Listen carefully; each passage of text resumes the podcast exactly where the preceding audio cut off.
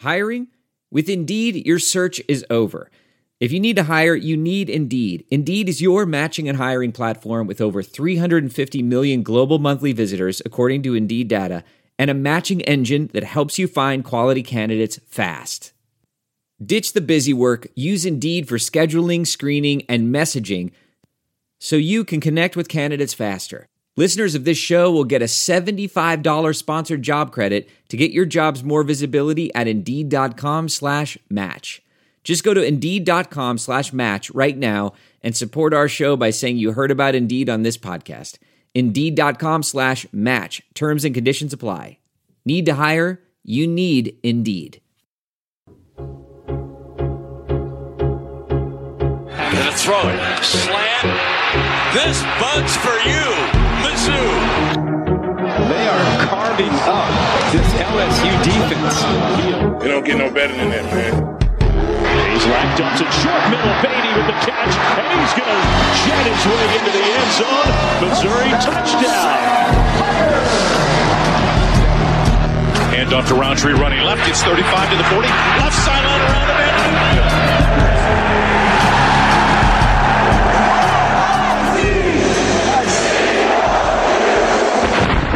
This is the Mazodcast. Howdy, Tiger fans. Welcome to the Mazodcast. I'm your host, Brennan Anthony. Joining me, as always, is my longtime brother, Colin Anthony. What's up, dum dums? And this is our bye week edition. I guess it's our Vanderbilt preview, sort of. Colin, I think the show today, since Mizzou obviously didn't play this weekend and we were able to watch college football and breathe easy and not pull our hair out, I think we decided we are going to go two directions with this show. One is obviously we're going to go around the horn and check in on some of the monumental games that did take place over the weekend, but we also wanted to focus on the real question that's coming out of the bye week and homecoming against Vanderbilt is Who's going to be the quarterback? Will they start mixing up the snaps with Horn, with Macon, with Abraham? What are we going to see there? And we're going to start a new segment where we kind of, I don't know how often we'll do this, Colin, but uh, check in with the rest of the Mizzou media, sort of get a feel for what the uh, intelligentsia think. Yeah, what do we? Uh, what do we? The uh, Super Friends Supercut. I think we, we, you want to just dive in with the Super Friends Supercut. Uh, yeah, because uh, you know everybody's got an opinion about what's going on, and especially the like the quarterback opinion are much more varied than I think they should be. Yeah. I think we both agree that we feel pretty confident that we know what they should do. Pretty But- obvious. Yeah, it's it seems obvious, but part of the reason we don't do this is like it's not obvious to everyone, and then there are um, differing opinions. Well, and I also want to do it too because I feel like we see this on social media as well as people who respond to us with emails and things that when the super friends start to have an opinion and start to gel, and there tends to be a narrative, don't you think, a media narrative that emerges, a lot of the fan base starts gelling around that narrative and that opinion. But it's no question that a lot of fans are calling for a change at the quarterback position because even the guys who may not want to change in the media, they feel obligated to address it. All of them are addressing the Yeah, controversy. it's- So it's And they would have you believe they only address it because people like us are so fervently for a quarterback change, but they're addressing it because the quarterback play is becomes the focal point of every game because it's one of the most important position in the game, and two, it's the reason we're losing. and it's obviously being asked now at every press conference and media appearance for Drinkwitz. So let's get into it now. The first ever Super Friends Supercut.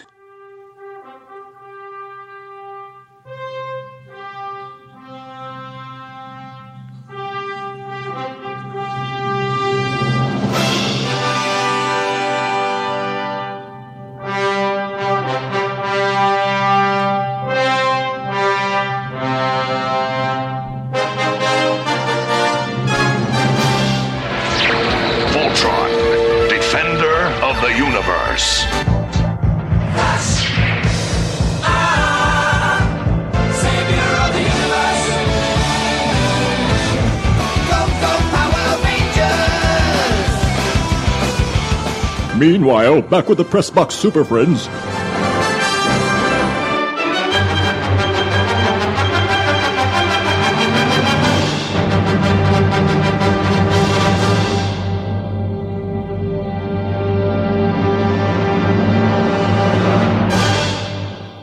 Oh, that's a, a lengthy jingle. Yeah, I like it. Okay. Well, Colin, I think I want to start uh, where we kind of we did a Patreon last week where we talked about Rock M Nation's podcast, and you were appalled that I listened to it. Um, well, I just well, why would you put yourself through such well, blood pressure inducing torture? I wanted to hear what I mean, Colin. It's safe to say that Rock M often has a different opinion than we do, right?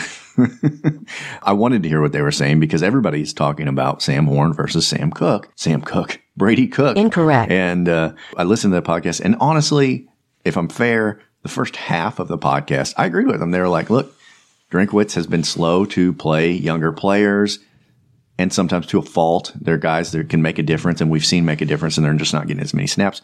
But then they launched into the Brady Cook talk, and where they veered way left of uh, the Mazodcast because versus Florida, they said he played great.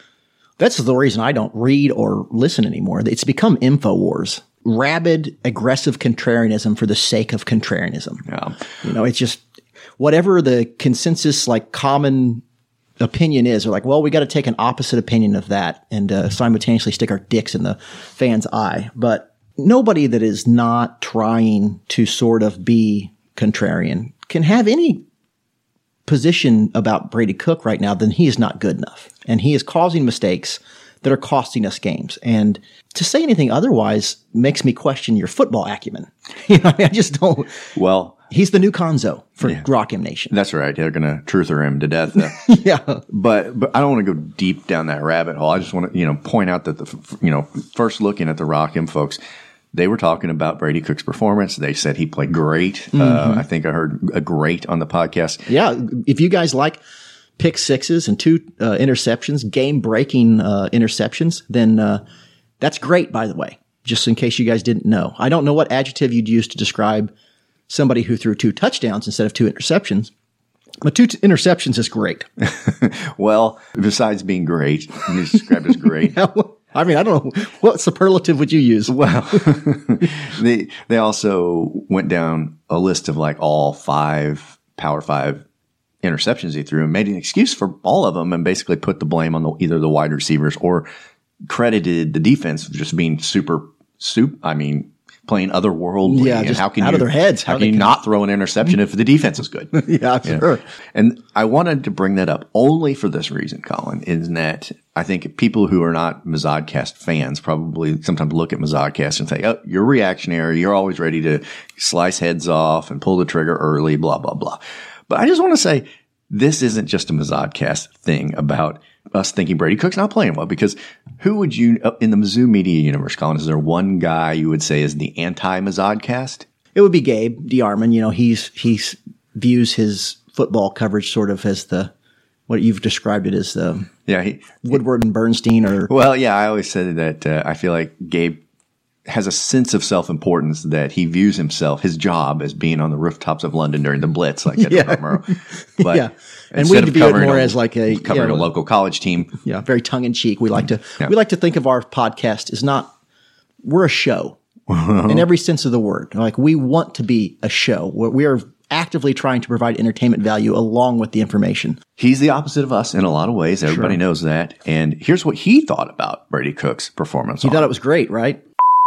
Yeah, he was he was bad against Florida. Like that was his worst performance of the season.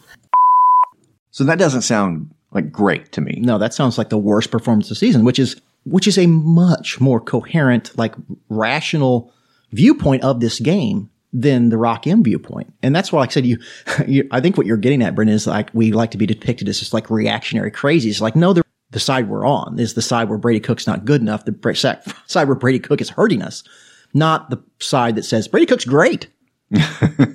you think that's more reaction? I think that's the nutter. You yeah. know what I mean? Like they're they're the fly in the ointment, not the Mazodcast. When you told me that story, uh, you'd listen and you told me what they said. I'm like, this is the reason I don't. I mean, it was I used to love Rock M Nation. They broke me on the Cuonzo thing. I was just like, okay, now they're just. I mean, this is just like again aggressive contrarianism.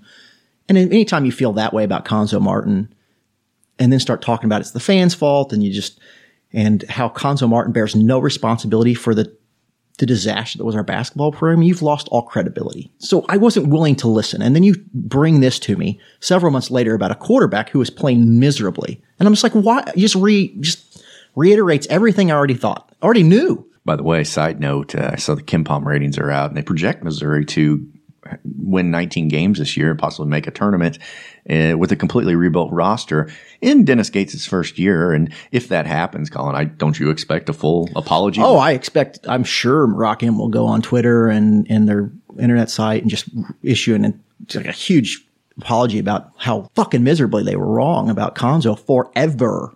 They felt like he five years wasn't enough to build a program. oh, you could re- oh, you recruit. Yeah. You know, who, how could you ex- expect to recruit to Missouri? Well, and the Oh. thing was, they're like, well, how can you expect him to do well coming af- after Kim Anderson? And I'm asking, how can you expect Dennis Gates to do well after Cuonzo Martin? Well, and my thing is, I, I based on Rock M logic, I assume they're paying Dennis Gates uh, assistant coaches gajillion dollar contracts. because that was the reason Cuonzo couldn't recruit Right. was because yeah. they were just we didn't pay the, the assistant coaches enough. That was the problem. Well, without going down that road too much, I, I expect that apology. Anyway, what it leads us to is I think we're at the point where it's like it, to argue that Brady Cook's playing well, we're past that. We can't have a serious conversation if you think that's the case. But much in the media, everybody in the media, whether it's Rock M, whether it's Power Mizzou, whether it's the Post Dispatch, whether it's the Columbia Tribune, everybody will use the term against Brady Cook, this one term limited. Tougher than a two dollar steak, not just t- well, that's one of the excuses they make. He's, tou- he's tougher than a two dollar steak, but limited. That every article about Brady Cook says the word limited. Now that is a euphemism. You know what I mean? Like the yeah, we use different euphemisms. I think you said trash, but the, if if the newspaper's saying limited when they're not writing, when they're talking to their friends, they're they're using harsher language than limited. Sure. you know. And the the reality is, limited mean is exactly what it means. He, he's only got so much of a ceiling, and I think what I see the narrative developing amongst the media types is that yeah, Brady Cook has struggled, but has he struggled enough to mean that you replace him as a starting quarterback at this point? This is the part that frustrates me so badly is when I read these articles or I hear these guys on podcasts talk about it. They talk about Brady Cook's game performances as if it's some sort of footnote. As if it's like, oh, by the way, he also doesn't play very good in the games, as if it's not the most fucking important part of the calculation. Like, what's he doing in practice? Sam Horn's got to earn this thing. This is blah, blah, blah, blah, blah. He fucking sucks on the field on Saturday. What? It should be 99% of your fucking calculation. You know, the other 1% is does Sam Horn look ready enough to play college football? Sam Horn or Macon or Abraham, do they look ready enough to play college football? That's the 1%. The other 99 fucking percent is what is he doing on Saturday? And what he's doing on Saturday right now is costing us wins. And I, I don't, I know, I don't even want to entertain this contrarian horseshit anymore. Like, if you have that opinion about Cook, you don't know shit about football. And I feel confident saying that, knowing that I don't really know shit about football. You know what I mean? I'm not a coach. I haven't studied it. I'm not a fucking professor of football studies.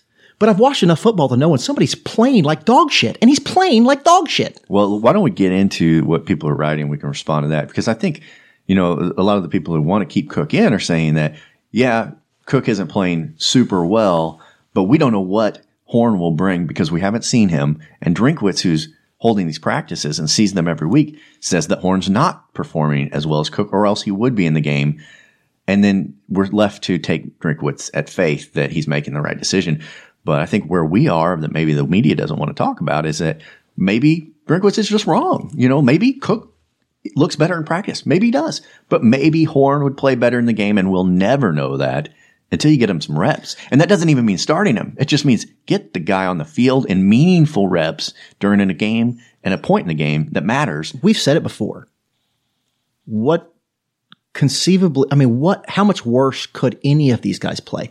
And I, I also uh, reject the narrative that everybody's calling for Sam Horn. No, there is a huge number of people calling for Sam Horn, but I think from, at least from my standpoint, is I'm calling for anybody else because the, to me, when I, what I see, the play is so bad that anybody else is worthwhile. He, he's so inaccurate as a passer. I can't imagine Macon is any worse. And maybe he is, but you get a, uh, you get better legs out of Macon. You know, you get a, a tried and true scrambling quarterback if your scouting reports are to be believed. You get Abraham. Now Abraham got his shot and immediately shit down both legs. Hot dog water. Hot dog water. But if he got to start a game, especially a game against Vanderbilt, what would he look like? You know, a, a proven pocket passer. I think you would get steady. I don't think you'd get good, but you get steady. But steady at this point would be better than what Cook's giving you. And then you've got Sam Horn, the unknown, who is unbridled talent. if the scouting reports are believed. He is has to be harnessed, but he is the hmm. the prospect. Unbroken horse. Yeah, he's a he's a wild stallion. So who's going to be faster and stronger than everyone else, but can you harness it? But the point is, is that Brady Cook gives you an opportunity to start any one of them because he's playing so poorly. He's really giving Drinkwitz an opportunity, in my opinion, to play anybody else. If he was playing marginal football, if he's just playing okay, there would definitely be those detractors out there. It's like, Drinkwitz, why are you screwing with the recipe? Especially if we'd won a couple of these games. But he's not. Cook is giving him every opportunity to try anybody else. Because really, what if you lost? Back breaking pick sixes?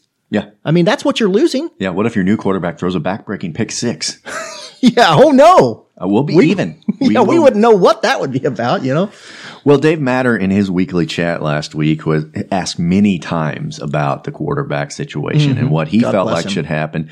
And uh, he addressed it this way. He said, here's what I know based on what Drinkwitz had to say yesterday, yesterday being uh, the 12th, and some other recent conversations that I've had. The coaches would love for Horn to prove he can step up on the field and manage this offense successfully.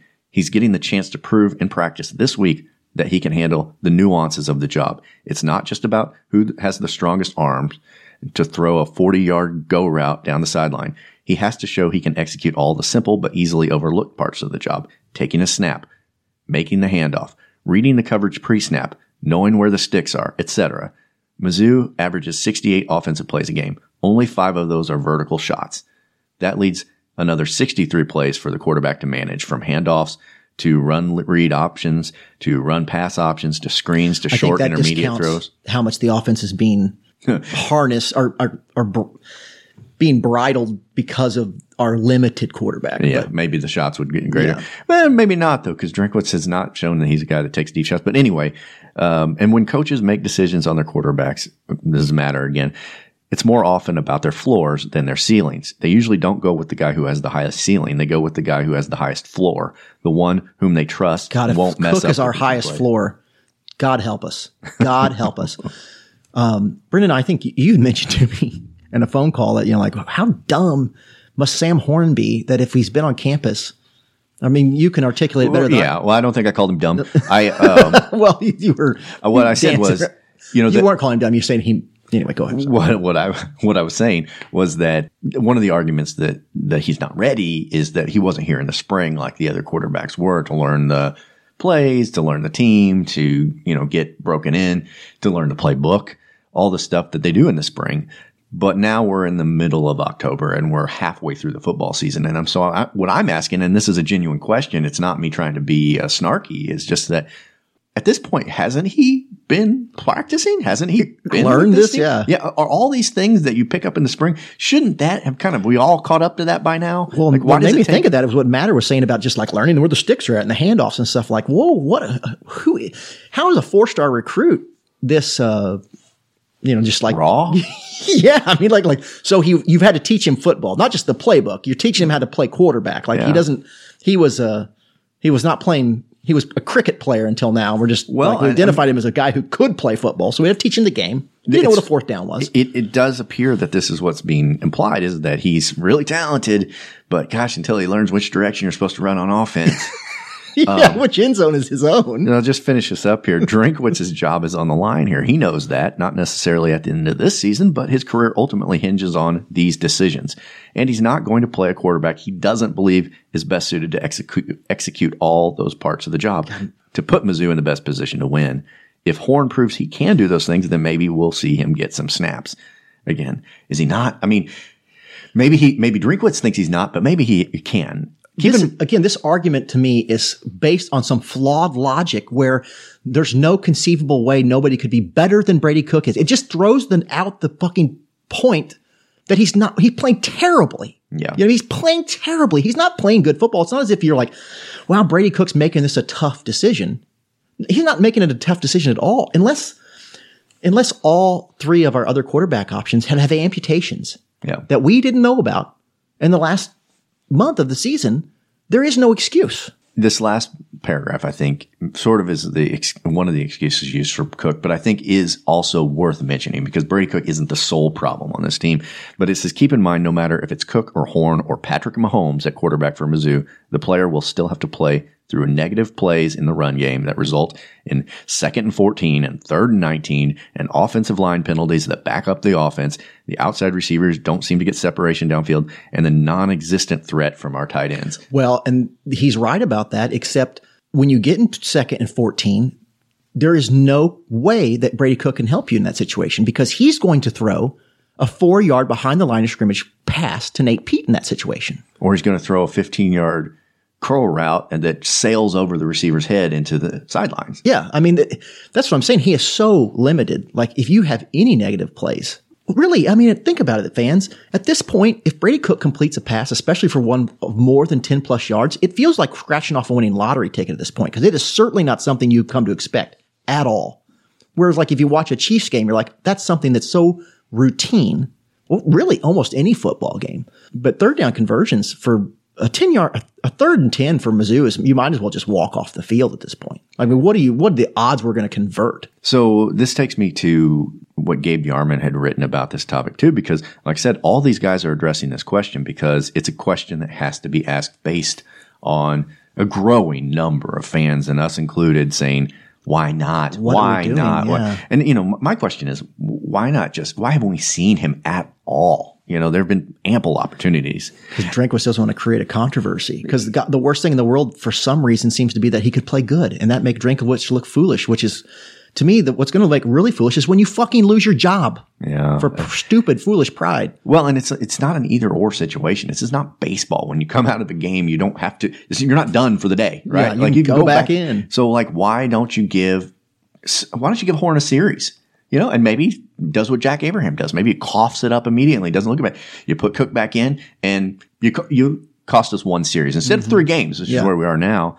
So Gabe DeArmond wrote an article specifically addressing should we make a quarterback change for the second half, and he started talking about when before the season started, he had proclaimed that if Missouri was two and four at this point in the season, then he would go with Sam Horn. That that would be the opportunity and the time to make the change. And then he he rolled on a lot of uh, rationale why he has now changed his mind, and that maybe he he's not against him getting reps, but he thinks he should keep Cook in. In that basically. We've been one play, some of oftentimes outside of Cook's control, certainly Auburn, Cook didn't lose us the game against mm-hmm. Auburn. Uh, he didn't win it for us because he didn't get in the end zone. But like that's on Mevis and that's on Peat. Yeah, and some other breaks that just didn't go our way away from having some big wins and stolen some wins and that and if the season gets to a point where we're outside of bowl contention, by all means put Horn in, put anybody in because now we're truly playing for 2023. Mm-hmm. But I don't know that people act like ter- if we put Horn in now, it's changing the page to, to, the next season. But I don't think so. I think putting Horn in is salvaging this season. Well, I think, I think he's a player on this football team and every player on your sideline is allowed to play whenever you want them to. And I just feel like maybe Drinkwitz and the press are all assigning way too much gravitas to this decision. Like he's just a football player at the end of the day. They're all just football players. They're all allowed to get snaps. You know, at this point, it's become a elephant in the room. Why not Abraham? I, everybody's calling for Horn, and I get it. And I want Horn too. That would be my preference. But why not anybody else? I mean, well, Abraham was a piece of shit, but he might not be a piece of shit anymore, Brennan. Did you used to be a piece of shit? Oh, yeah. People are allowed to change. People can change. People can change. People can change. You didn't tell me your old granddad used to be a piece of shit. I used to be a piece of shit. You're just a couple sloppy steaks and he can put them back in and yeah. maybe he's not a piece of shit anymore. That's right. Maybe he doesn't have a slick back hair anymore, Brennan. Maybe give Abraham another chance. Gabe referenced what Drinkwitz has been saying in this last week about the, whether he would even consider playing Horn, because some of it is this conversation is completely moot if Drinkwitz is just blindly not ever going to play him, right? Sure. So when asked about this, Drinkwitz has said playing time can't be given; it has to be earned. I do believe in Sam Horn. I believe Sam Horn is a very talented player. I believe Tyler Macon's a talented player. Drinkwitz told KTRS this week. And if they give us the best chance to win, I'll promise you they'll play. And we're evaluating do these guys deserve an opportunity to get a series in a game to show what they can do? Brady Cook is playing so badly. That has got to be a bald faced lie. It's got to be. if not, they're just terrible football players. Brady Cook threw a pick six and a red zone INT. He costs us. He can't convert on third down. He is a complete and total liability on the football field. And Drinkwitz did say that when asked, uh, he would consider putting somebody else in a quarterback, and he keeps saying if it's earned, if it's earned. And, but nobody. Here's a follow up question: What does earned mean? Yeah. you know what I mean. Like, what is earned? Because what is According to Dave unearned? Matter, it's knowing how to play football. But what is not earned? You know what I mean? Like, at what point does Cook play so badly that he's not earning anything either? You know, like, what is he earning that that Sam Horn isn't earning? What is going on in practice that is not quote unquote earning it? Because for me, if he looks like he can make you you know hand off to a running back, which that's a low bar, but then put the guy in there for a series. And and uh, another argument, and I'm not seeing this from the media, but from fan types, is just like, well, man, this offensive line's bad. If he gets hurt, you know, that's bad. And I'm like, yes. That would be bad. But if we're going to make personnel decisions based on if somebody will or won't get hurt, then what are we even having a fucking football team Yeah. for? You know what I mean? It is an inherently Violent sport. violent sport and injuries happen. And if we have players that are good that we don't want to play because we think they're going to get hurt, then, you know, maybe football's not for Brady you, Cook hasn't bub. got hurt yet. You know what I mean? Like he's Well, playing behind this line. That's because he's tougher than a $2 steak. Oh Colin. gosh, that's right. I forgot that being a tough as a two dollar steak is a prerequisite for playing a Division One college quarterback. I don't give a fuck. I'm tough is something is an is a adjective they add to players who don't have enough talent. Yeah. you know what I mean. It's like a It's the good personality. yeah, you know what I mean. Like it's it's and it, it's uh, ubiquitous around all sports. It's like here's a guy we like him. He does everything right. He's not good enough, so we're going to give him these sort of pats on the back for things that are. well, He's gritty. He's Yeah. tough. Yeah. You know I mean? Rudy was tough. Yeah. I mean, yeah, w- when you talk, when guys at the end of the year have to congratulate their third stringers who never saw any action, they say, if all the guys on my team had the heart of this kid, Yeah. we'd be winning a national Oh, he's got tons of heart, Brennan. Heart. Heart's, Heart, grit. he's tough. He's Tough, got heart. grit. He's gritty. Yeah. He's all of those things that don't make a fucking tinker's fart on a football field. That's right. That's right. It's a tough heart.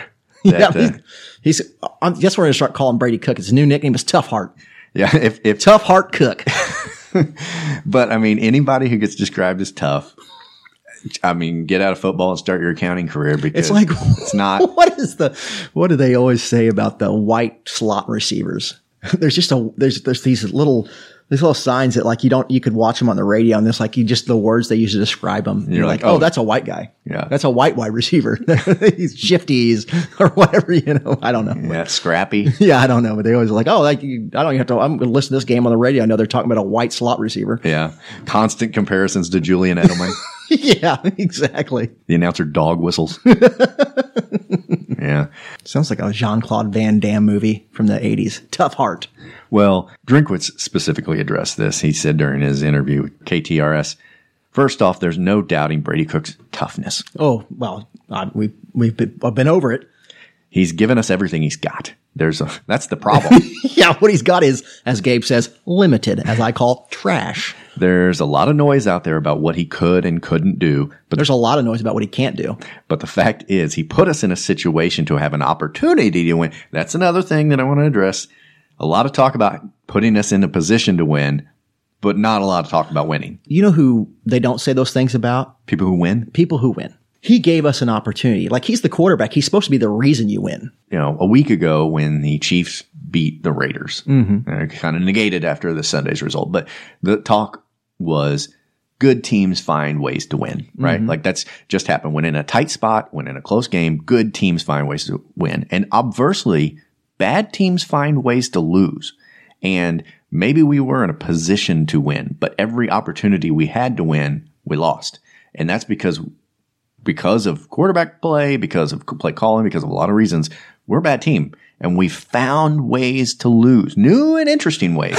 I think part of the reason that makes me so disheartened at what's going on right now is I remember the immediate transition from uh, Odom to Drinkwitz, and I was like, man, our team just looks infinitely more prepared. I, and then we beat LSU, and I was like, I think the days of us like getting kicked around in games we're not supposed to, and just like shitting down both legs, and way too many penalties, and just you know what I mean, like being playing like a bad team that, that always finds a way to lose, like this sort of black thunder cloud that Charlie Brown style that seemed to follow Mizzou around. Of like, I think maybe the cloud is clearing and we're the fucking cloud has reemerged right back over our heads. And the, the guy who got rid of the cloud was Drinkwitz in the first season. But the guy who's bringing the fucking cloud back is Drinkwitz in the, this season. I mean, it's like, I, it's maddening. I'm reading the Ben Frederickson article from Post Dispatch that came out addressing this issue because Mhm. everybody's addressing it. And the media seems to be gelling around this opinion that even though this is the ideal time to start another quarterback, sure. getting off a bye week, Why would we week, do it then? they don't want to they they say well i think the media position just as a natural opposition to fans who want to make changes quickly is Mhm. always to say steady go stay the course Yeah. but ben frederickson's taking a more moderate position where he's saying get the guy some snaps and he said if if horn can make the big play one moment and mess up the most vanilla play the next he can't start that would be a panic play but if horn can potentially do some things that cook can't or do things better than cook can then he can play some, and he should. Give him a slimmed down version of the playbook for a series. If he responds well, give him another. Get his feet wet before he needs to be the starter for the next season. And it sure seems like he's going to need to be the starter next season. It's insane to me that given the things that are happening in football at the college and professional level every single day, that this slow walk, there's no way a freshman could. Oh my God, it's too big a mountain to climb. If they did the same with basketball, who's ever going to come to Mizzou? How could anybody ever recruit? Where would we do? What? I mean, like all of it, they act like everything has to be done at a snail's pace. It's insane to me. It's, Well- it- and it discounts all of the data in the world happening all the time. It, it's like we're still fucking, it's 1940 in Missouri and it's fucking 2022 everywhere else. we aren't addressing the reality of college football at this moment. You know, in, in ways we are. We're paying Drinkwitz more. We're, you know, bumping up our facilities. But in other ways, you know, like, look, four years, if you got a good player, don't expect to see him for four years. That's not part of the deal. Like red shirt, schmed shirt, you know, like, the, How could you possibly start a freshman? I mean, guys are starting. That never happens in college football, Brennan. You just can't do it. There's NIL money. There's transfer portal stuff. You can't hang on to guys, especially a program like Mizzou, if you're not growing. And we're not growing. We're two and four. Everybody's worried about people leaving this team in the offseason. We could be good next year if we can Like keep get him ready in. for next year. Like get him ready for next year. Like I, I agree. I'd love for him to be ready for next year, but what the fuck are you talking about?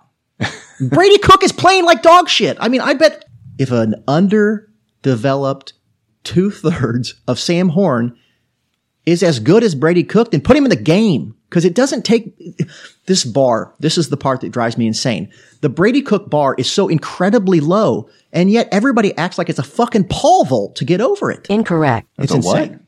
A pole vault. Incorrect. Volt. Incorrect. Vault. Incorrect. Pole vault. There you have it. So DeArmond was also saying that he's changed his mind. He thinks Cook can play. And part of the reason he says that is one of the assumptions we make when we talk about Horn is that he'd be good if we if he went into the game. But what if he wasn't? You could obviously do long term damage to Horn Oh, himself. in he's a future. precious little Fabergé egg. He's never played football. He doesn't know how to take snaps. He doesn't know where the sticks are. He's good. He's made of glass. I mean, Well, a million is- different. Is his psyche going to be broken for the next five years if he throws a couple ints his freshman year? I Like, don't know. I mean, the, the, the, Isn't it part of the quarterback's job is to have a short memory? Isn't it what they such a dump truck load of fucking excuses. it could do long term damage. They also kill the buzz around the team if Horn doesn't live up to the hype. Oh, the I'm like, two and fucking turd burger buzz. well, it's just saying if if Horn goes in now and doesn't play well, then the buzz for next year is going to be diminished. But it's like, well, if he if he doesn't play well. It's not reducing the buzz. It's just giving us more information. Well, and my say, thing okay, is, he's not as good as we have you ever gone into an off season where people are just like they they're like, well, the quarterback didn't play good last season, so I guess there's no buzz. Like we're not excited for the new football season. No, everybody just assumed like, oh, this is a sophomore year. He's got some more experience. He'll be better, and maybe he wouldn't be, but. The assumption that somehow that it's going to hurt the football buzz because you played your four star quarterback. Are you fucking kidding me? Like this, this, this is what I mean. Aggressive contrarianism. They're literally reaching like this, these excuses are asinine. Like he's made of paper. He doesn't know how to throw a football forward. He doesn't know which end zone is his own. He's a freshman, and God forbid, you know, freshmen never play ever. there's a lot of things to consider. Yes, Brady Cook has dealt with the adversity of having big mistakes around him at the offensive line in particular. You know why Brady opinion. Cook didn't transfer? Because nobody else wanted him. Well, and you know why we were searching all over Hell's Half Acre for a new quarterback? Because Brady Cook sucks. We all knew that he probably wasn't going to be good enough. And what we're getting is the worst case scenario. Drinkwitz went into this season hoping that Brady Cook would play serviceable enough that we would have a decent enough record that we could limp into 2023. He knew going into this season that he needed somebody else. Jack Abraham was a stopgap. And the reason we got Jack Abraham was he was the last guy on the list and took our call because he wasn't the first guy we called. No, absolutely not. So we, just, we gave him more AARP benefits, and so he said, "Mizzou, it is." And we were, I mean, the fact that we were scouring the portal for quarterbacks Yes. told you all you needed to know. But we'd hope Cook would be better than this, and he's not. And we know that now. We're halfway through the season, so the obvious answer is to transition. And I don't feel and I'm like- not saying it's transitioning for 2023. I'm saying it's transitioning to save this season. I'm not saying this because I'm reactionary. Because if I wouldn't be saying this if I thought if I saw something in Brady Cook that's like, oh, he go, he might have a breakout game. Like limited is the right word because there's nothing about his game that makes me at all optimistic that we're going to start to see a different Brady Cook at any point during the season. Like you, he just physically cannot get it done.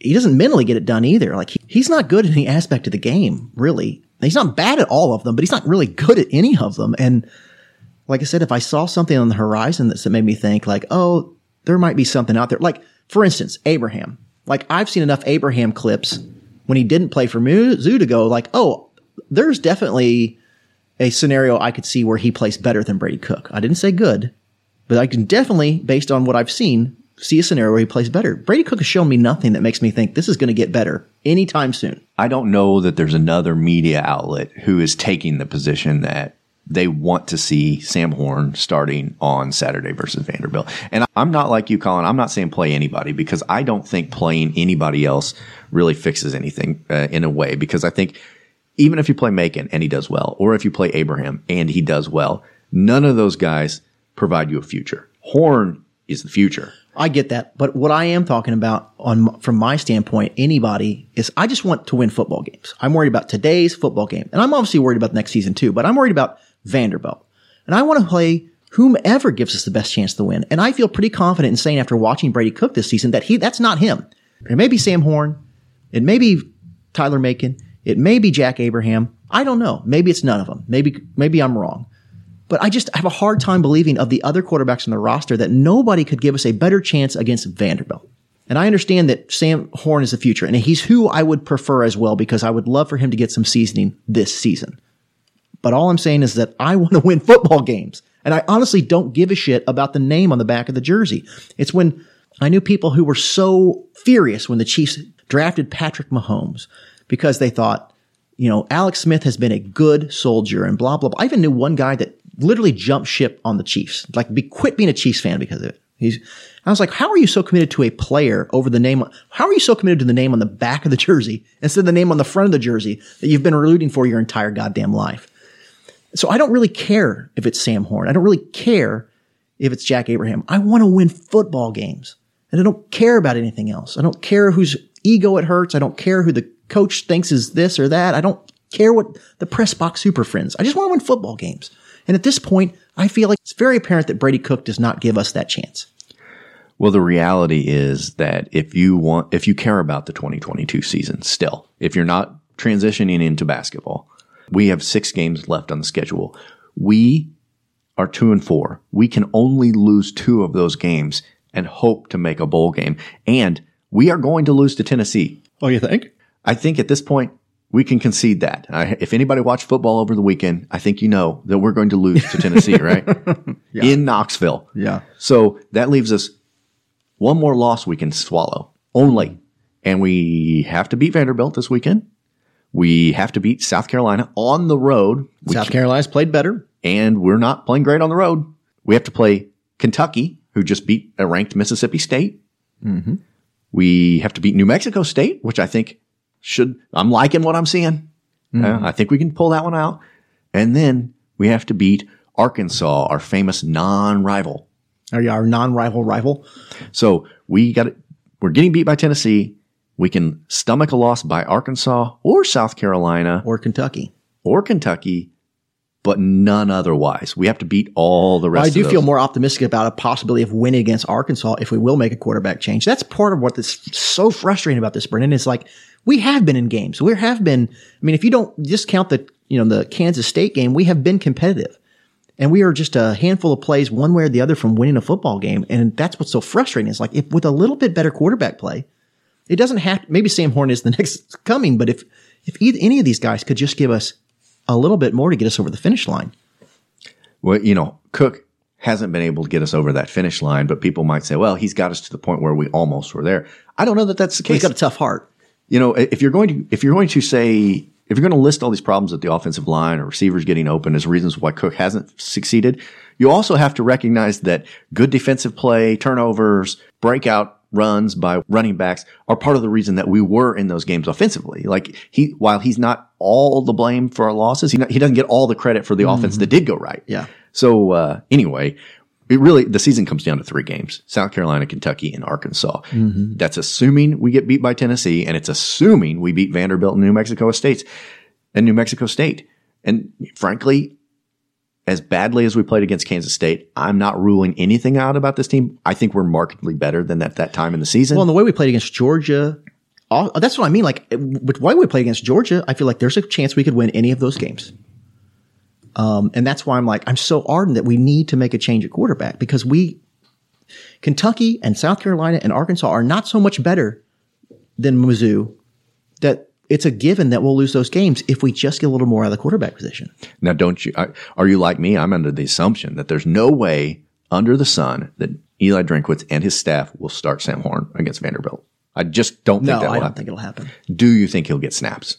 No, I don't. I think they're, I don't know what the plan is, but I just feel like at this point, Brady Cook has played poorly enough and there's been enough opportunities to insert someone in a game that if it hasn't happened yet, it's not probably not going to. I think that if he doesn't get a series, if Sam Horn does not get at least snaps, Drinkwitz is making a colossal blunder. I think that, that he's making, they're certainly not making a decision based on football, no, eh, football stuff. Last year with the Connor Bazelak situation, I was ripping my hair out because he was doing play calls and keeping this quarterback in who was failing us at every turn. Mm-hmm. And people say, well, yeah, but you wanted Cook in. But yeah, we did because he was what we had as an alternative. And Bazelak was doing. We terribly. also asked for Macon at that time too, because it wasn't just a given yeah. that would be Cook. Right.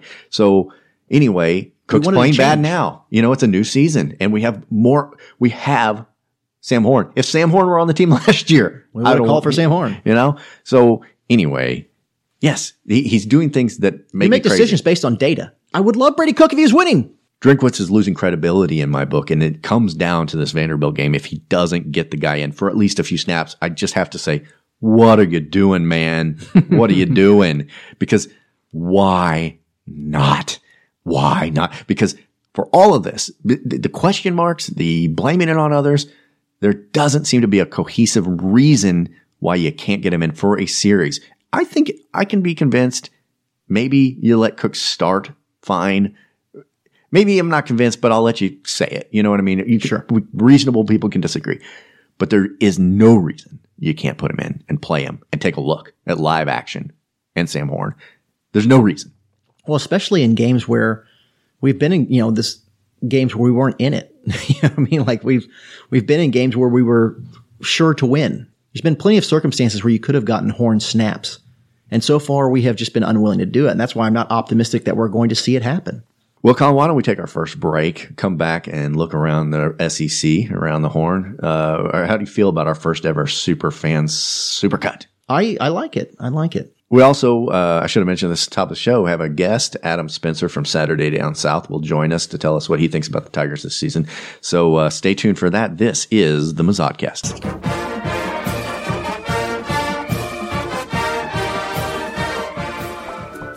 Hey guys, Mazodcast is now on Patreon. For as little as $3 a month, you can join our Patreon page and get extra content from the guys, outtakes from the show, and any insider news that we have, we provide it there first. It doesn't cost much and your support helps the show. Join the Mazodcast Patreon and be part of the team. Here are our secrets.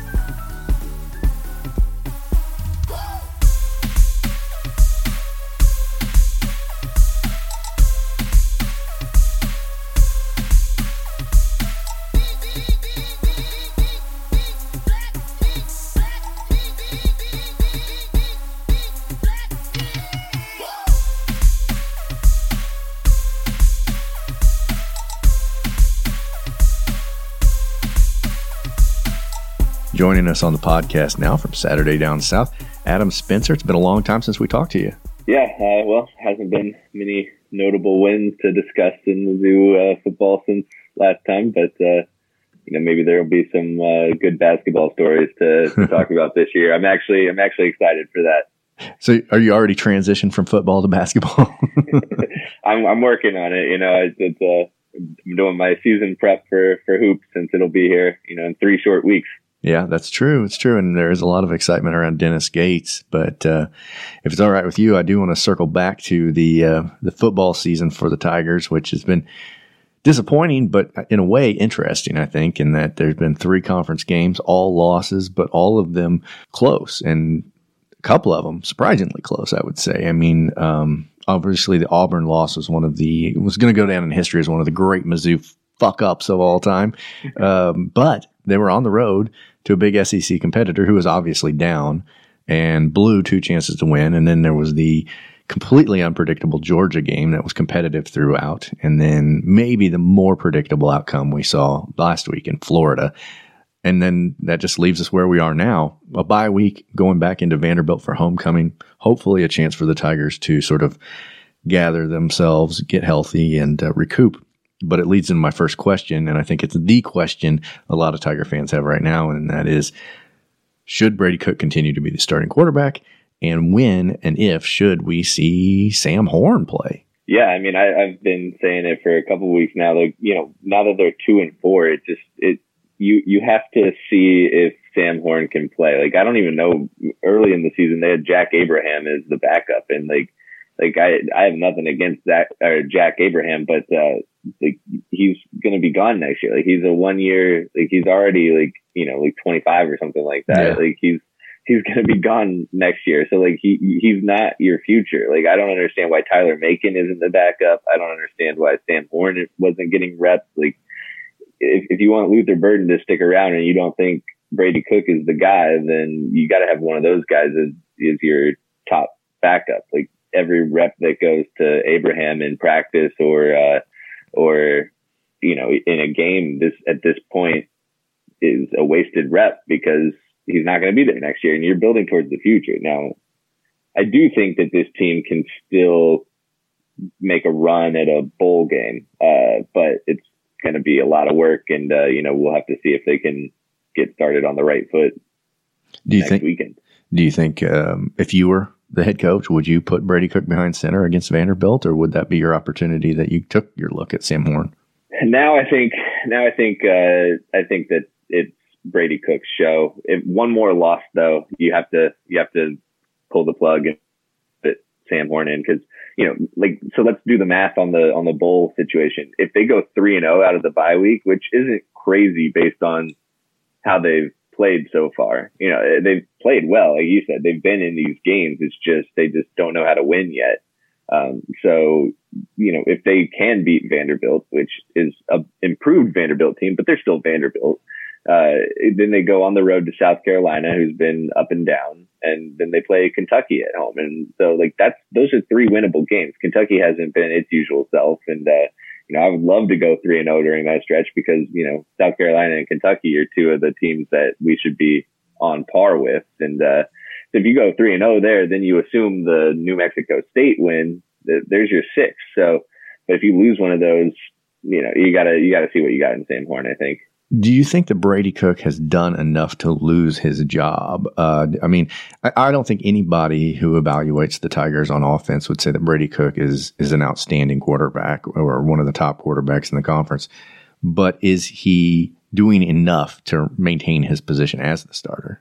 Yeah, I mean, I think that uh, he's shown some good qualities. Like he is able to make plays with his legs, which I like. Uh, you know, he he has made some big throws when they've needed it. The consistency is not there, and that's been the issue. Like you know, there was a there was a play against Florida uh, when they were driving to potentially tie that he just you know overshot his receiver, and you just can't have that in that situation. Um, and he hasn't really been able to get the ball to Luther Burden a lot, and that's been a, a burden on the Tigers offense, I guess, for the bad pun there.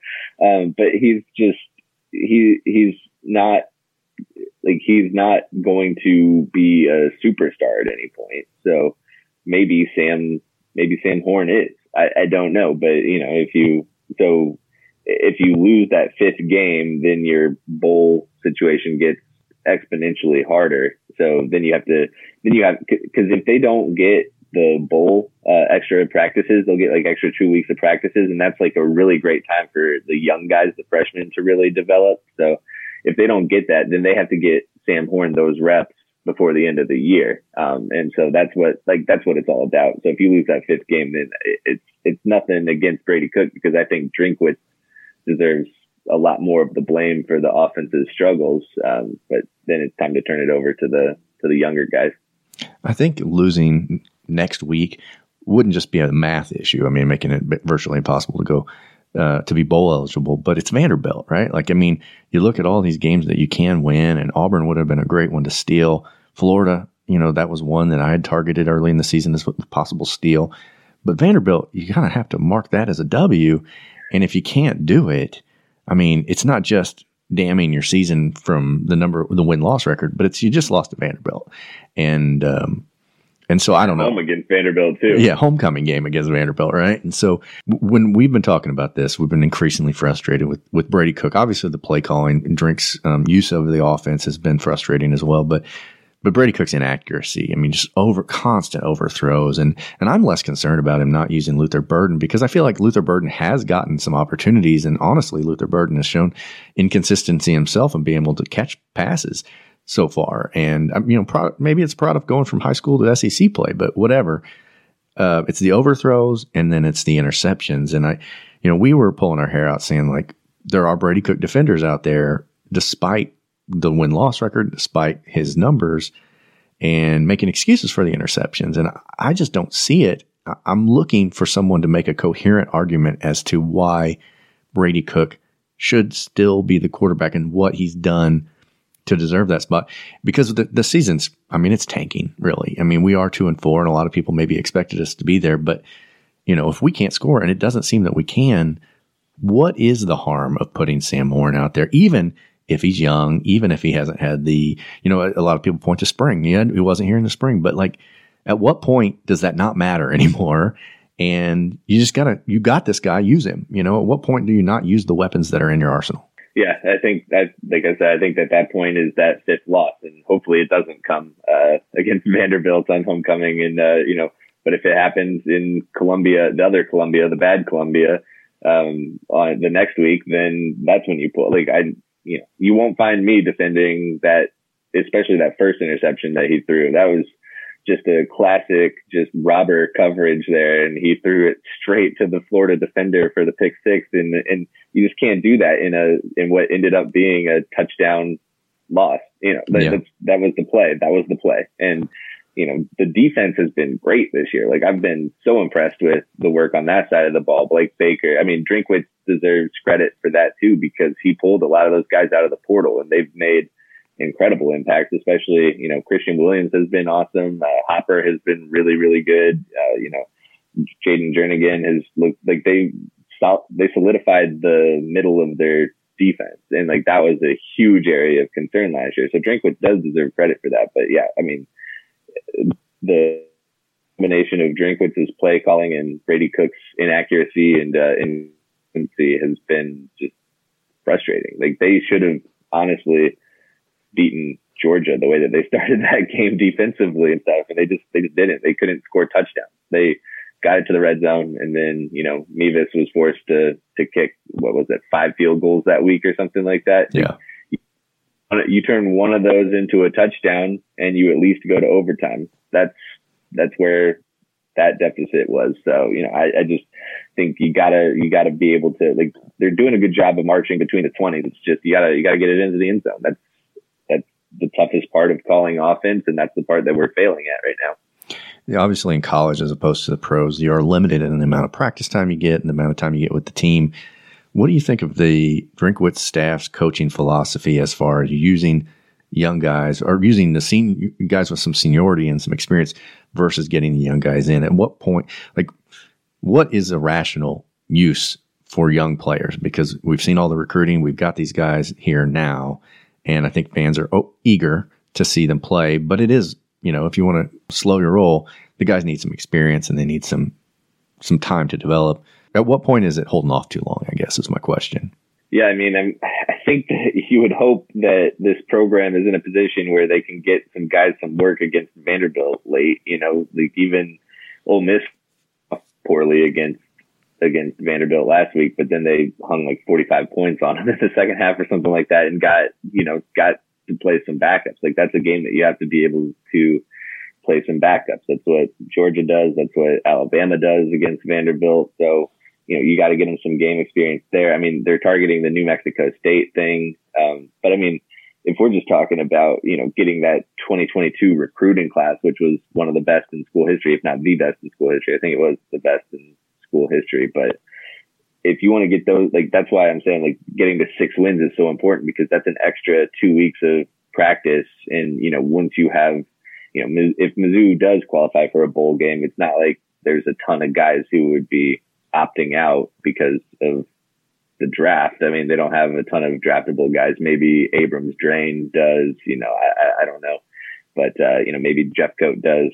Um, but, you know, they would have two weeks and, you know, that's, a, that's a game too with an exhibition that you get some guys some work. Uh, you know, so it, it's very important to get to six wins to grow that class for 2023. Um, you know, Texas A&M is on a similar timeline right now with, you know, having a, like, if Jimbo doesn't win the title by 2024, like, they're to pay his massive buyout. Like, that's just how it's to be in, in College Station. And, uh, you know, if, if, if the 2022 recruiting class doesn't show some, uh, some promise early next year, then Drinkwitz is going to be on the hot seat. That's just the modern day SEC.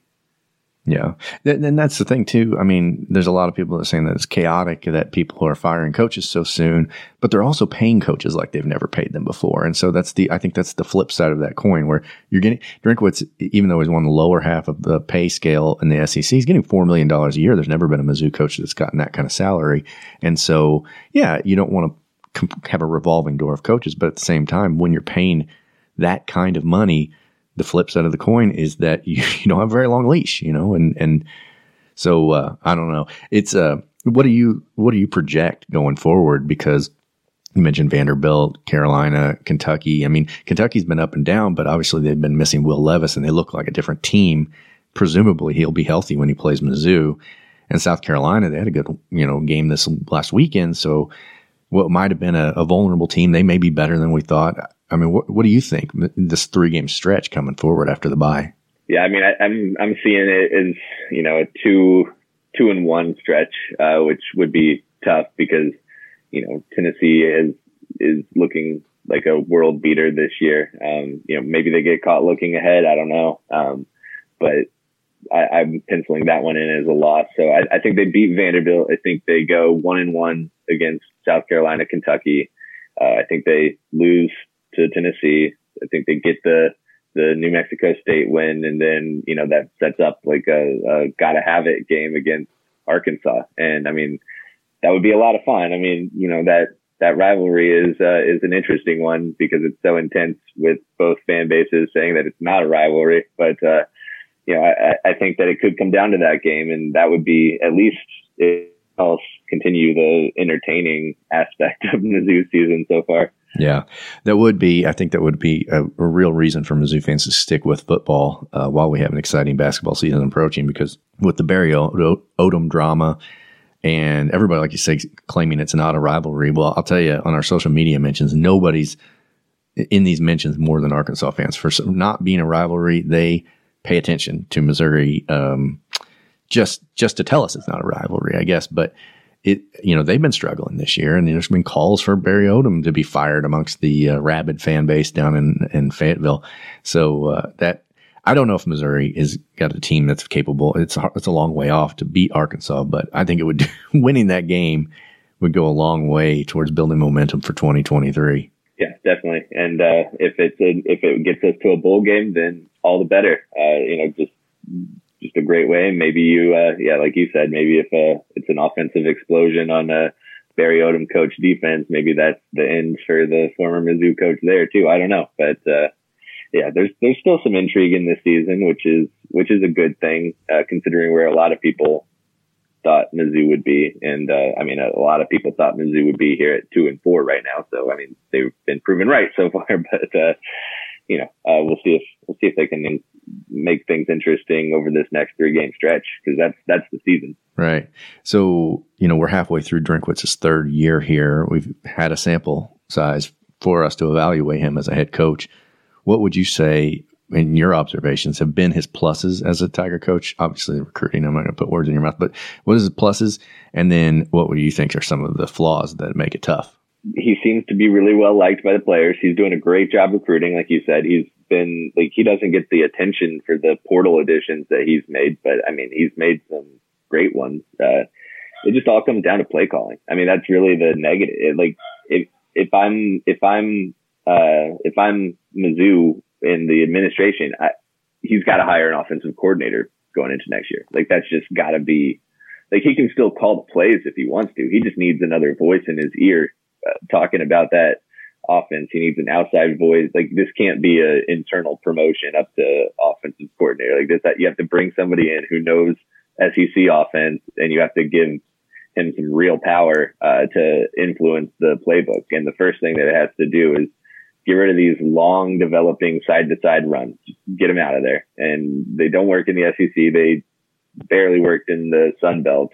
so like that's that's what I would say. Like going into 2023, if if Drinkwitz doesn't have an offensive coordinator, that's a problem. And just following up before I let you go on that, do you first of all do you think that's realistic? Do you think a guy like Drinkwitz would would accept that? Would I mean he he came here as an offensive guy, and so do you think that is realistically possible? With the first part, I think it it has to come from the from the athletic director. So you know she has to tell him, look, you got to hire an offensive coordinator. You got to get rid of one of your assistants so that you can hire somebody to come in and really control the offense. You, like again, like I don't mind if he continues calling the plays on game days. It's just we need more molding of the offense into a functional SEC unit, and that's that's what somebody else has to really sit down with him and help him do. Do you think that the second part? Do you think that we Mizzou fans were either sold a bill of goods as him as the offensive genius, or do you think maybe Tiger fans bought too much into hype about him being an offensive coach, and he's just not as dynamic of an offensive mind as maybe we expected. I think it just goes like it's it's impossible to really separate what like the quarterback from the play caller. Like uh, a great quarterback will make a bad play caller look better. Uh, a, a great play caller will make a mediocre quarterback look better. But you can't have a mediocre play caller and a mediocre quarterback. Like that's not, then they both drag each other down a little bit. And I think that that's what's happening at Mizzou. And I think that, you know, for as good as Drinkwitz was with the transfer portal, he missed out on JT Daniels. He missed out on Jayden Daniels. He missed out on Gerry Bohanon. Uh, you know, I don't know how much interest there was there in uh, Emory Jones, but uh, you know, there was another that was another big name transfer quarterback that uh, could have potentially landed at Missouri this offseason. And uh, you know, when you go 0 on that, and but like it, like he knew that Brady Cook wasn't an elite quarterback. Um, that's why they were entertaining all these transfer guys. So, you know, that's that was it, that was the biggest problem was that he missed out on those guys this off season, and uh, uh, now, you know, his play calling and uh, combined with uh, Brady Cook's inefficiencies have led to where we are now offensively, and that's a problem. All right, Adam Spencer, thanks for joining us. Uh, would you like to plug anything as to where they can find you? Yeah, I mean, just check out Saturday Down South. Uh, my Twitter's at Adam Spencer four, and uh, you know we have a Saturday football newsletter that covers not just the SEC but all of college football. So uh, yeah, subscribe to that at Saturday Down South. All right, thanks again for joining us, and uh, hopefully we do have a good basketball season to talk about later in the year. Oh yeah, I mean, yeah, I think we will. I think it's going to be a top half SEC finish this year. All right, that's a it's a bold prediction based on the last decade of Tiger basketball, but it does seem that uh, things are moving in the right direction so far. Yeah, I'm excited.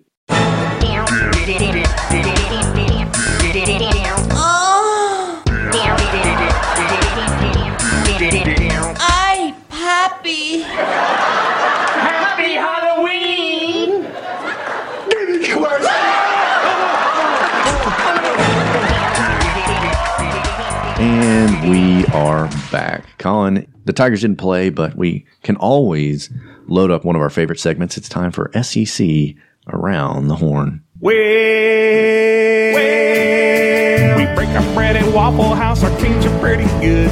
We even play some basketball when Jesus says we should. So pour a little bourbon and repeat right after me. We built a church for Saturdays and called it SEC. Loves football. And Colin, I'm almost reluctant to do this this particular week, but could you please fire up the Paul Feinbot? Okay.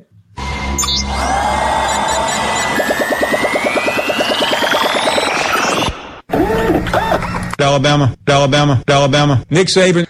Hey, Paul, thanks for joining us. Thank you, Mizzou Cast Podcast. I, I don't want to tell him, Colin. Do you? KRS. I assume he knows, but I won't. Let's not bring it up just yet. Ah, the fact that he even booted up makes me think he doesn't know.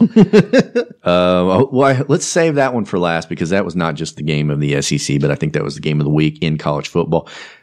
Georgia versus Vanderbilt. Let's start there. Um, I think the line was well over 40. Georgia would win this one at home against Vanderbilt, and they do. The number one Bulldogs dicked Vanderbilt 55 to nothing.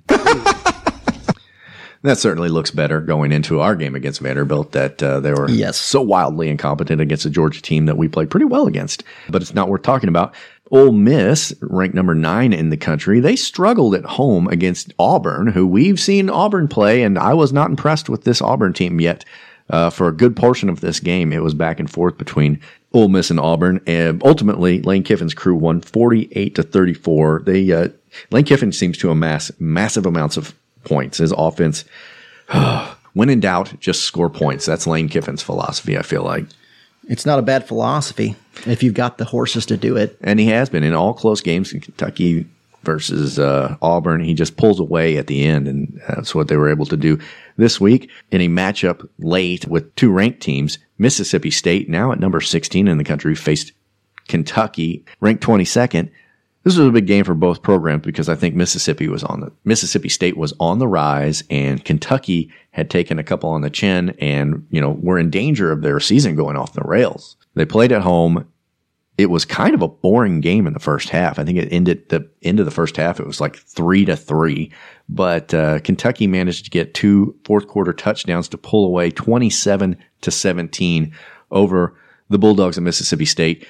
Big win for Kentucky. Like I said, it keeps I was shocked, honestly. I kind of thought Kentucky maybe would fritter it away. I, and I kind of was starting to believe in Mississippi State. They'd had a couple Yeah, big what I mean. wins, yeah, but it was not to be. So that takes us to Arkansas versus BYU. This was, if you'll remember, a road game for the Razorbacks, and they were actually getting three points. The Caesars line had BYU favored by a field goal.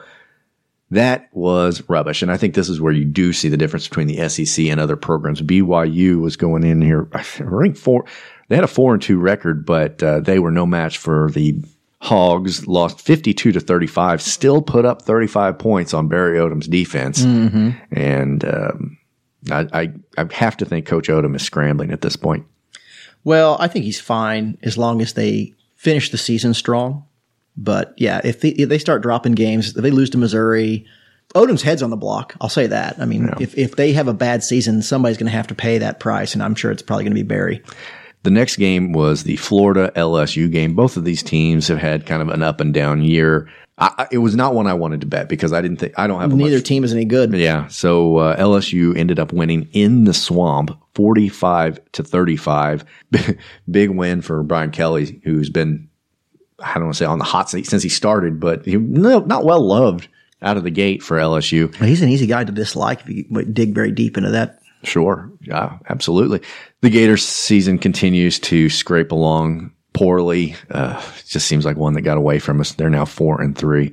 And that all takes us to the big matchup of the week. Alabama went on the road to Knoxville to play Tennessee, a game that the Tennessee Volunteers have had circled on their calendar for well over a year. Alabama, Nick Saban. That's right. Colin, I think you talked yourself out. Yeah, I bet Of, I was uh, like, I think Tennessee. I'm going to go with Tennessee, and then I was like, Yeah. why would I bet on Tennessee until Alabama proves they can be beaten? Why would you pick against them? And Um, I should have stuck with it. They proved that they could be beaten because No. Tennessee pulled off No. a massive upset against the Alabama Crimson Tide. No. Josh Heupel's crew won 52 No. to 49. No. There he goes. Yeah. I knew this was going to mean a lot of repair work for you, Colin.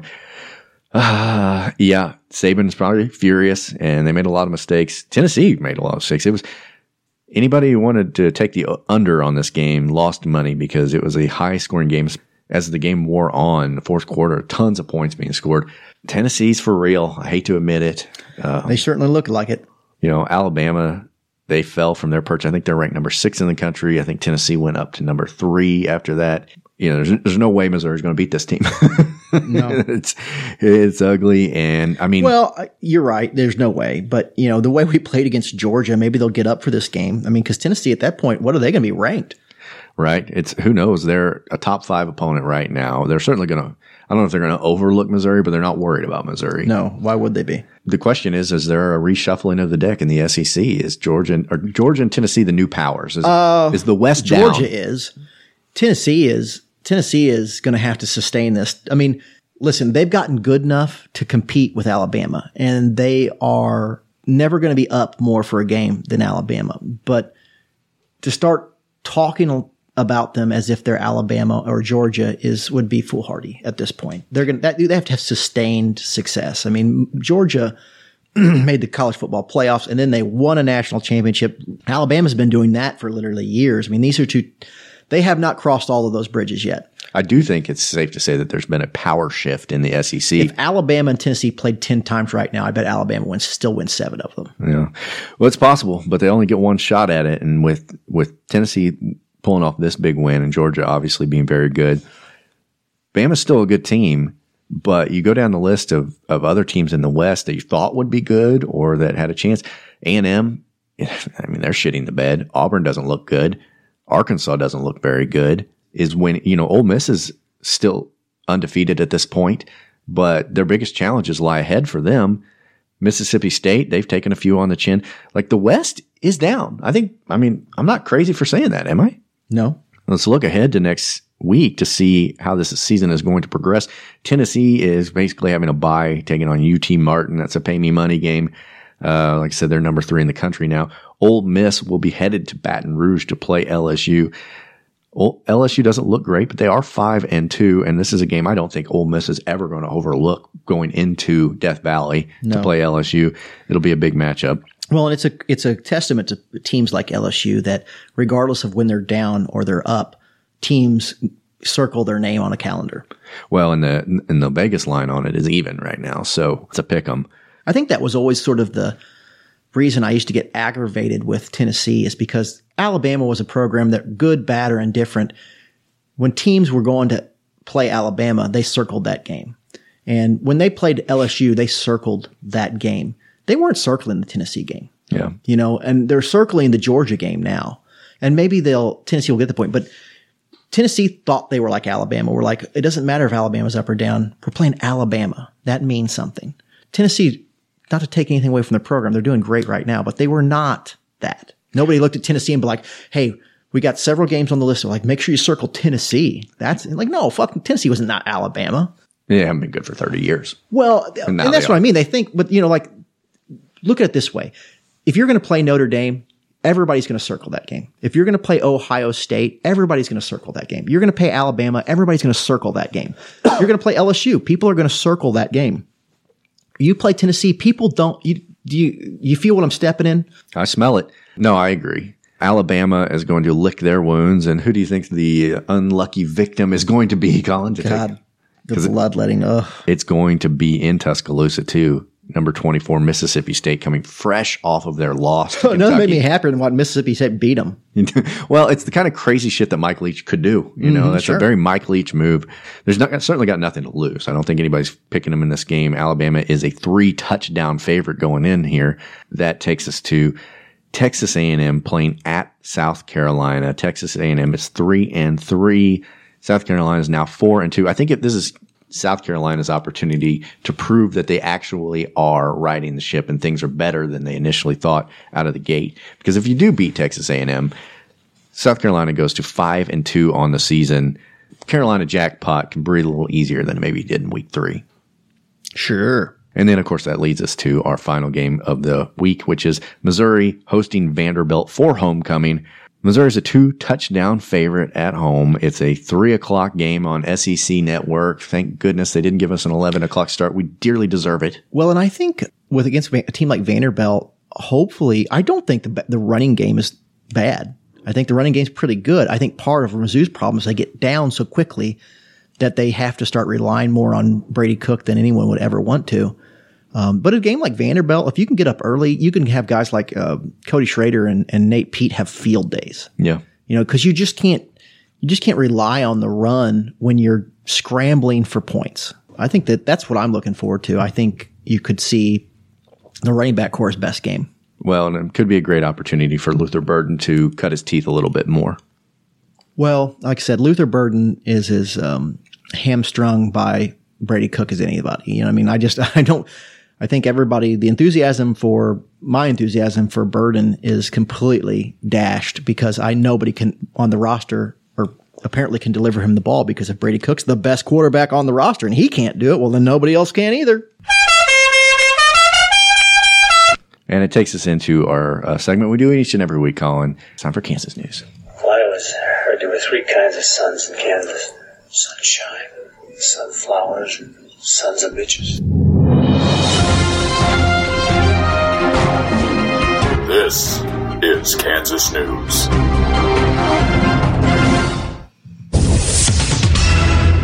First story of the day accused of being as bad as guys in 101 Dalmatians. Wichita mayor clarifies crematorium vote. okay, he's going to need to clarify that for me. Well, Wichita Mayor Brandon Whipple clarified confusion in a recent vote, approving nearly $500,000 for a new crematorium in the city's animal shelter. In a live stream posted to his campaign Facebook page Saturday, Whipple addressed some pressure he and other city leadership had been under since the vote was approved. The crematoriums in the Wichita Animal Shelter aren't just used for puppies, said Whipple. Some of the comments and emails I've gotten have pretty much accused us of being as bad as the guys in 101 Dalmatians. Rescue dog owner Sunday said they understood why animal activists could be upset without additional context. They're part of you. They're like part of your family, said Michaela Moore, and it's like your kids pretty much. Whipple said he doesn't want said someone without kids. Whipple said he doesn't want anyone to get the wrong impressions about what the crematorium is used for and how desperately the equipment equipment is needed. City right now we're just throwing them in a ditch behind the behind the veterinary clinic, and it's starting to really smell. You guys got to let us have this crematorium. Look, I've eaten as much dog as I can eat. My freezer is plumb full. City manager Bob Layton told city council members that the equipment for the crematorium was supposed to last about 10 years. The city's current equipment needs to be replaced. This is where we dispose of roadkill, said Whipple, and we use it to dispose of criminal evidence. So if we have a ton of fentanyl or whatnot, we use the crematoriums to dispose of that kind of stuff. Sure, you do. Yeah, mm-hmm. the fentanyl's in the crematorium. And that's what they. That's what they'd have you believe. Uh-huh. Yeah, don't check my desk drawer. Yeah. Uh, Whipple said the city does euthanize some animals, but it has a non-kill rate of ninety five percent. Most of the animals that Whipple said are euthanized by the city are either dangerous, suffering, or have been requested to be euthanized by their owners. So I guess people bleeding hearts were just like, oh, I guess they're just throwing living dogs in there all the time just for shits and giggles. Well, yeah, well, the, it's part of the city government. Yeah. Keep the streets clean, make sure the schools are running, burn alive puppies. yeah, exactly. Uh, we are about community safety. Well, in their defense, it is Kansas. Yeah, that's right. Uh, burning puppies, puppies. Puppies doesn't sound that far fetched. That's all they got to do on the yeah. weekends. We are a community about safety, said Whipple. It means that if there are packs of dogs that went feral and are attacking children, which happens in Kansas literally all the time, we're going to take those animals off the street and throw them in an open flame. yeah, that's right. They did, what they don't tell you is the uh, local food bank is the most aggravated by this. Rescue dog owners are encouraging people to go out and adopt a dog if you're willing to before it really is too late and they go into a Kansas furnace. This is Kansas, by the way. I mean, like the crematorium is the best possible case scenario for a dog because most dog owners are like, you know, where's my uh, hefty bag, a brick, uh, and a pond? That's how they're going to get rid of their puppies. Or they view it as a date. Drunk fight with minor lands Kansas man behind bars. Been there. After he got into a physical altercation with a minor while under the influence of alcohol, a Kansas man is spending time behind bars. Police officers say just around 4:10 p.m., officers were called to the 900 block of Oak Street in Valley Falls, Kansas. When officials arrived, they found John Jeffries, age 41, locked into a physical altercation with a minor. He was also reported to be under the influence of alcohol. Jeffries was booked into jail for battery, endangering a child, and remains behind bars with no bond set. So, uh, just, I don't know. I didn't know they jailed people in Kansas for fighting with kids. Brings up a digression, Brendan. I went to a f- football game, a Yeah. high school football game a few weeks ago, and my wife, they were, they, we were, we had to sit right behind the student section because it was a, the, it was jam packed. And so these students were being students, which, you know, they're being kids. And so they, somebody threw a, a, a bottle, a plastic like Mountain Dew bottle and nearly hit my wife in the head and my child that she was holding. And so my wife just lost her shit, like, you know, ah, you know, knock it off, whatever. And there was this girl down there, like a few rows down, like this uh, obese gutter mouth trash bag. And uh, she's just like, fuck that bitch. I'll tell that bitch. I-" You know, I'm like, oh God, I hope my wife doesn't hear this because she's going to be, you know, I mean, like, I don't, you know, I'm trying not to hear it. And I'm just like, am I going to have to, like, wh- how do you handle that situation? Go find a principal and turn them in? You know what I mean? Like, or what? I mean, like, How do you diffuse it when you're yeah, like, or do I go down and and um, get in the face of a of a seventeen year old girl who's been raised by fucking rabid raccoons? Uh, because that's you know pretty obviously who this person was, and it's like you know she's she's eager for the fray, Right. Too eager. way too eager, and it's like I'm a grown man, so there's like there's no scenario where this ends positively. No. You know not I mean? Like you. they're not for me. Like, okay, I, I, I was just like, I, it just made me think of I hadn't thought about that till that night. I was like, how uncomfortable I was. Like, God, I, I, how badly I want this situation to de-escalate. Well, that's a Kansas weekend. And yeah, I felt like I was in Kansas, Brennan. Yeah, I'm sure you did. Well, it takes us to our final story of the day, Colin. Kansas Jayhawks, as you might be aware, were five and one heading into this weekend, ranked 19 in the country. Wow, top 25 ranking, taking on the Oklahoma Sooners. You talked about a game that teams circle. Yeah, Oklahoma. That's Yeah. definitely, and Oklahoma's bad right now. So that's right. I think if you saw some of the games that some of the turds that Oklahoma's been laying, I'm sure the Kansas folks were circling this game. Mm-hmm. Well, Not at the beginning of the everybody season. circles a game against Oklahoma. Well, this bad Oklahoma team, Terrible Oklahoma team. ended up putting 52 points on Kansas. Hmm. Kansas scored a lot, 42, but it was far from enough. And so Hmm. Kansas takes it on the chin. Their miracle season has been deflated. Yeah. It's still a miracle season considering how much they've been winning uh, in the years past, but 42 on Oklahoma. Well, and Take some- 19's too high, and I think everybody knew it. And but everybody loved the story because Kansas has been so bad for so long. But I think everybody knew they weren't that good. They had just they had played better. The schedule worked out for them. Uh, they snuck up on some people, but you knew once they played teams that were like actually good, we're going to start losing football games. Well, and you've got Kansas now going next week to Baylor in Waco. Be another and loss. They're an eight point underdog. That Yeah. tells you anything Yeah. about what the trajectory of the season looks like. So that'll do it for Kansas news. Hey, Colin, I uh, we- obviously we don't have a player of the game this week because uh, there was no game, but I do have a nominee for TJ Moe's douche of the week. Okay. I uh, can we just nominate Tennessee's entire fan base? Yeah. Oh, for sure. I mean, if you see all They did not handle it with class. yes, they handled it with all the dignity and dem- demure restraint. I think that you would expect from Tennessee from a. January 6th protester. That's yeah, yeah. I think the same amount of restraint and rational thought was used, and uh, I mean they were just screaming and throwing things at Alabama fans. There are wild reports all over Twitter of Tennessee fans just acting the fool. Well, what bothered me, I was so M- Mizzou, and I know you guys, many of you listening probably are not old enough to remember this, but when Mizzou would win a game worthy of ripping the goalpost down, they marched them all the way down to the bar district. Harpo's. They take it to Harpo's. They start sawing it up and giving it away as as um, Souvenirs. Souvenirs, which is a great tradition, a wonderful tradition. I love it. And uh, quick story. One of the games that I can't even remember who we beat. It's been way too long ago, but I went to a game with Brendan and one of our cousin Danny Joe, and uh, I watched them carry the goalpost out of the stadium. You know how those fancy cars get to park right next to the stadium? Yeah. Well, they had to take the fucking goalpost out at a very awkward angle out of these these entryways because they're obviously not built to carry goalposts through. And they just drug this fucking goalpost down the side of this white BMW and just and just the, the giant fucking glowing yellow fucking paint Souvenir. Oh fuck. it was one of the coolest things I ever saw. anyway, so that's what Mizzou fans do when they get to tear down a goalpost. You know what Tennessee fans did with their goalpost, Brendan? Chuck them in the river. They threw it in a river. like, you know what we should do? Pollute the river! Let's throw this big metal painted thing in the river. to be fair, it's probably the safest thing that's been tossed into the Tennessee River. I was just like, why are you taking it to a river? what the fuck? just chuck it in the river. Yeah, just chuck it in the river. That's what they do with their, you know, bat car batteries and old microwaves and stuff. So why not? Yeah, yeah, that's right. So they, uh, you know, just various accounts of Tennessee fans acting like Tennessee fans. Mhm, sure. So I think I just wanted to acknowledge that and say, hey, Tennessee fans, congratulations on the win. You're still the fucking worst. Douche of the week. Douche of the week. Anything else you wanted to cover in this uh, wild off? No, I honestly can't believe we talked this long without a Mizzou game. Yeah, we're talkers. You know, I, I think we obviously need to win Saturday Mm-hmm. versus Vanderbilt. I think we obviously can win.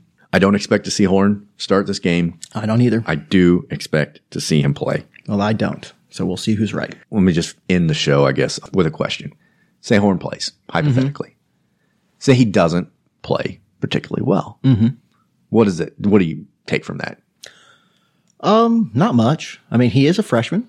He is. Well, but do you his feet wet. continue to give him these opportunities? Absolutely. Now, if Cook starts playing well, which won't happen, but if he did, then there's no reason to give him opportunities. I don't know what the outcry from the internet is about. My outcry is I want to win football games. And so as, if Cook becomes the way to do that, then I'm all for Cook.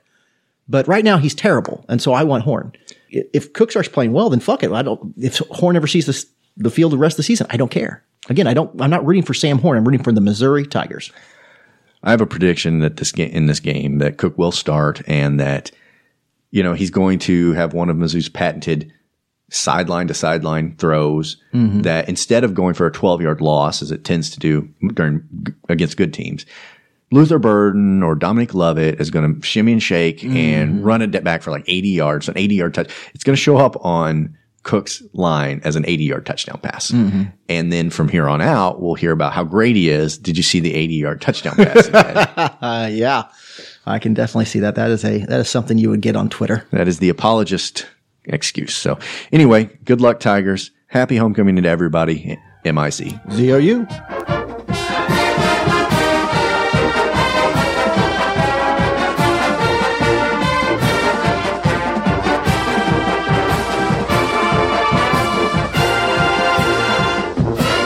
Look, I've eaten as much dog as I can eat.